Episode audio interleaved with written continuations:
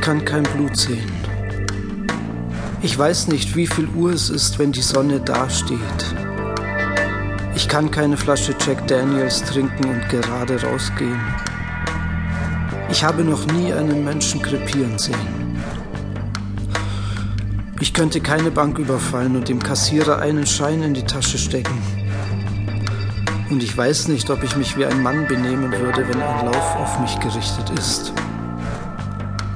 Ich kann nicht reiten, ich kann nicht schießen, ich kann kein Blut sehen.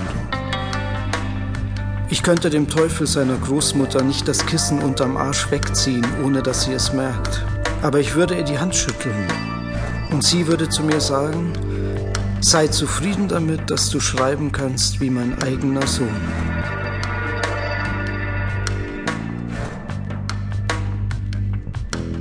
Musik